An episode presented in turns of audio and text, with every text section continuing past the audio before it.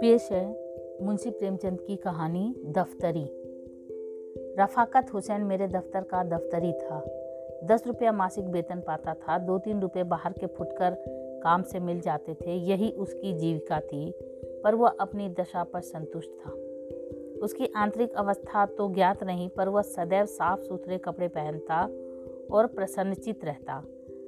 कर्ज इस श्रेणी के मनुष्यों का आभूषण है।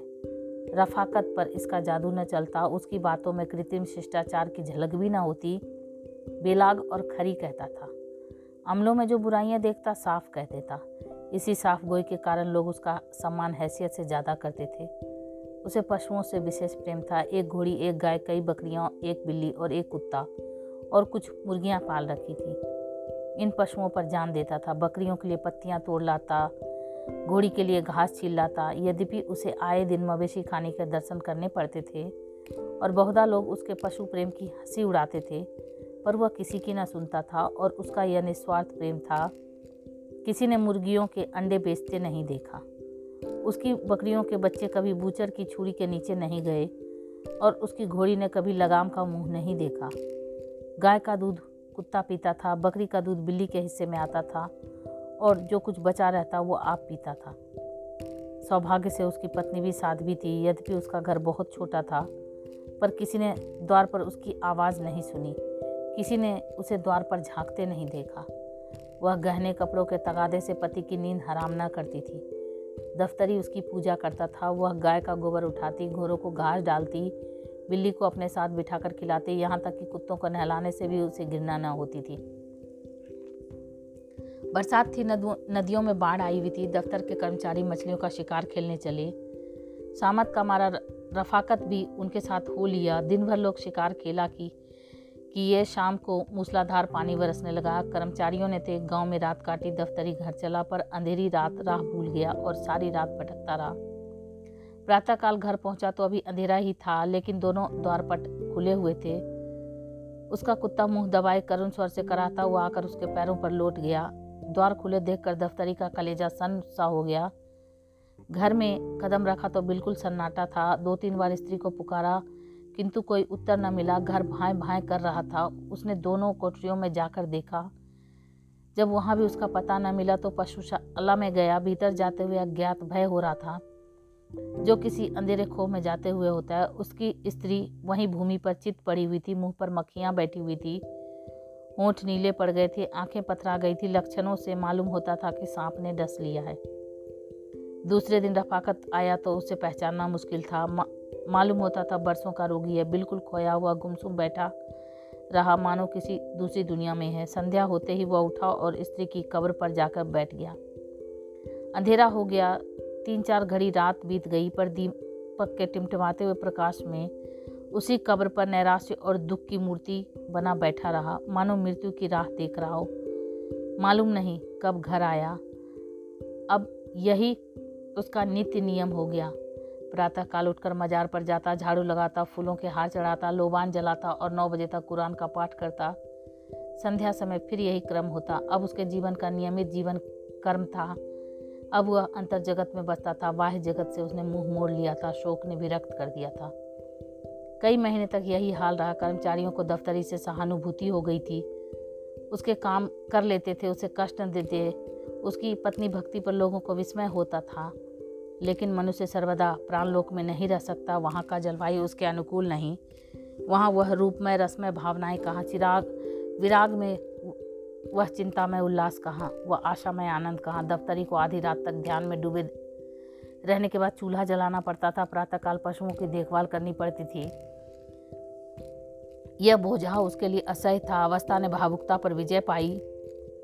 मरुभूमि के प्यासे पति की भांति दफ्तरी, फिर दाम्पत्य सुख जल, जलातीत की ओर दौड़ा। वह फिर जीवन का यही सुखद अभिनय देखना चाहता था। पत्नी की स्मृति दाम्पत्य सुख के रूप में विलीन होने लगी। यहाँ तक कि छः महीने में उस स्थिति का चिन्ह भी शेष न रहा। इस मोहल्ले के दूसरे सिरे पर बड़े साहब का एक करदली रहता था। उसके यहाँ से विवाह की बातचीत होने लगी। मियाँ रफाकत फूले न समाये, अर्दली साहब का सामान मोहल्ले में किसी वकील से कम न था। उनकी आमदनी पर अनेक कल्पनाएँ की जाती थी। साधारण बोलचाल में कहा जाता तो जो कुछ मिल जाए वह थोड़ा है। वह स्वयं कहा करते थे, तकाबी के दिनों में मुझे जेब की जगह थैली रखनी पड़ती थी। दफ्तरी ने समझा, भाग्य उदय हुआ। इस तरह टूटे जैसे बच्चे खिलौने पर टूटते हैं। एक ही सप्ताह में सारा विधान पूरा हो गया और नौ बधू घर में आ गई। जो मनुष्य कभी सप्ताह पहले संसार से विरक्त जीवन से निराश बैठा हो, उसे मुँह पर सेहरा डाले, घोड़े पर सवार। नौ कुसुम की भांति विकसित देखना मानव प्रकृति की एक विलक्षण विवेचना थी। किंतु एक ही अठवारे में नव वधु के जौहर खुलने लगे, विधाता ने उसे रूपेंद्रिय से वंचित रखा था। पर उसकी कसर पूरी करने के लिए अति छीन वाकेंद्रिय प्रदान की थी। इसका सबूत उसकी वह वाकपटुता थी जो अब वहदा पड़ोसियों को विनोदित और दफ्तरी को अपमानित किया करती थी।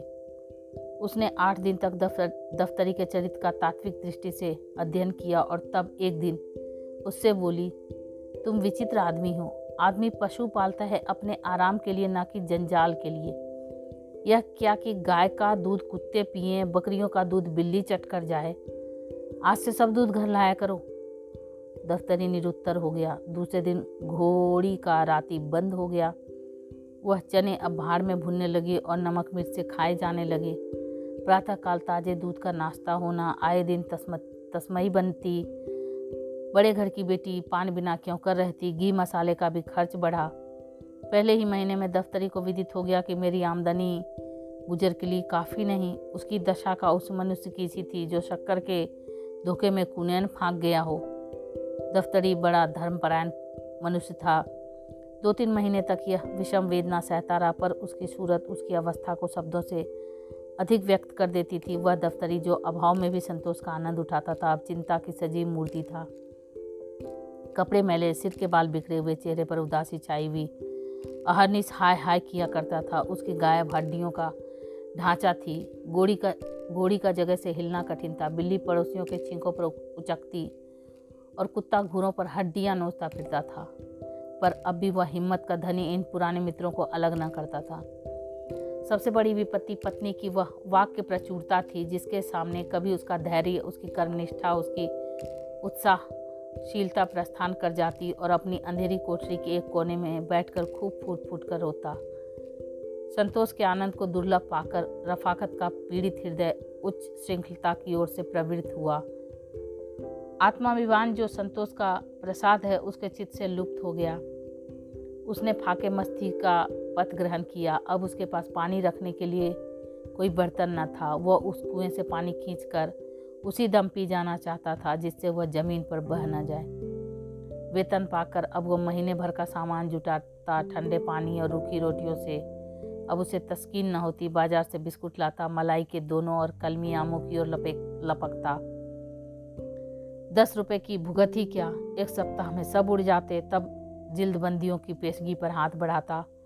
फिर दो एक उपवास होती। अंत में उधार मांगने लगता। शनै शनै यह दशा हो गई कि वेतन देनदारों के ही हाथों में चला जाता और महीने के पहले ही दिन कर्ज लेना शुरू करता। वह पहले दूसरों की मित व्ययता का उपदेश दिया करता था। अब लोग उसे समझाते।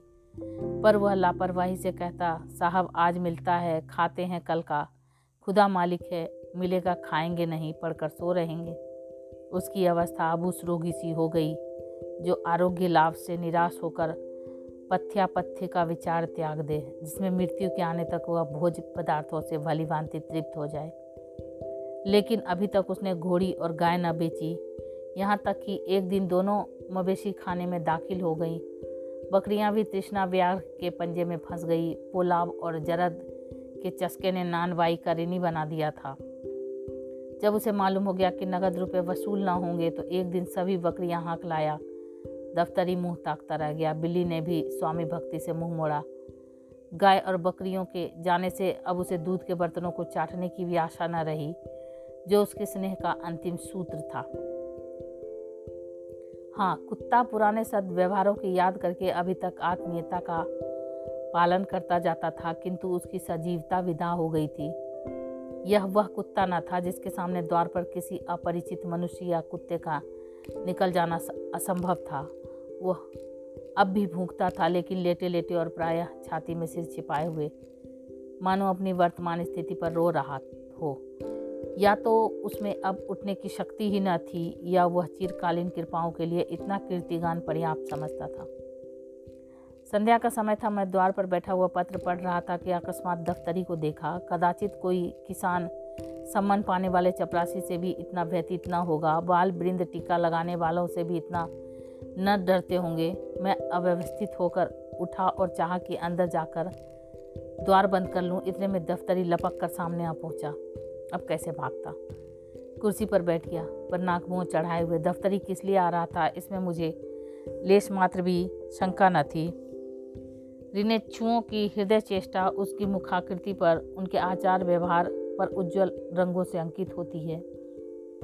वह एक विशेष नम्रता संकोच में परवस्था होती है, जिसे एक बार देखकर फिर नहीं भुलाया जा सकता। दफ्तरी ने आते ही बिना किसी प्रस्तावना के अभिप्राय कह सुनाया, जो मुझे पहले ही ज्ञात हो चुका था। मैंने रुखाई से उत्तर दिया, मेरे पास रुपए नहीं है।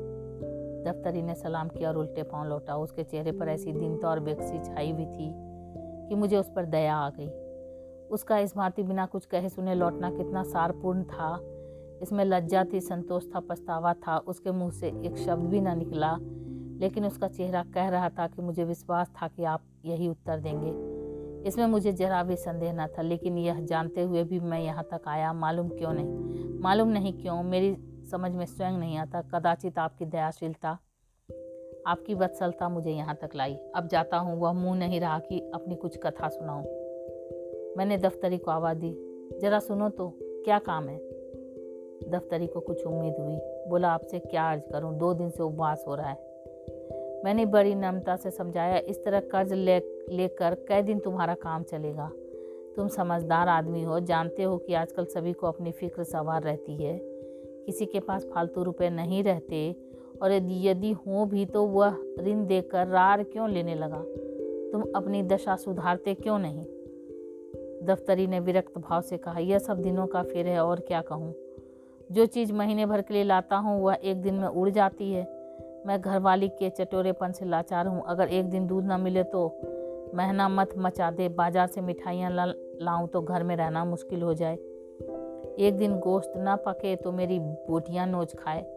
खानदान का शरीफ हूँ या बेजती नहीं सही जाती कि खाने के पीछे स्त्री से झगड़ा तकरार करूँ। जो कुछ कहती है सिर के बल पूरा करता हूँ, अब खुदा से यही दुआ है कि मुझे इस दुनिया से उठा लो, इसके सिवाय मुझे दूसरी कोई सूरत नहीं नज़र आती। सब कुछ करके हार गया।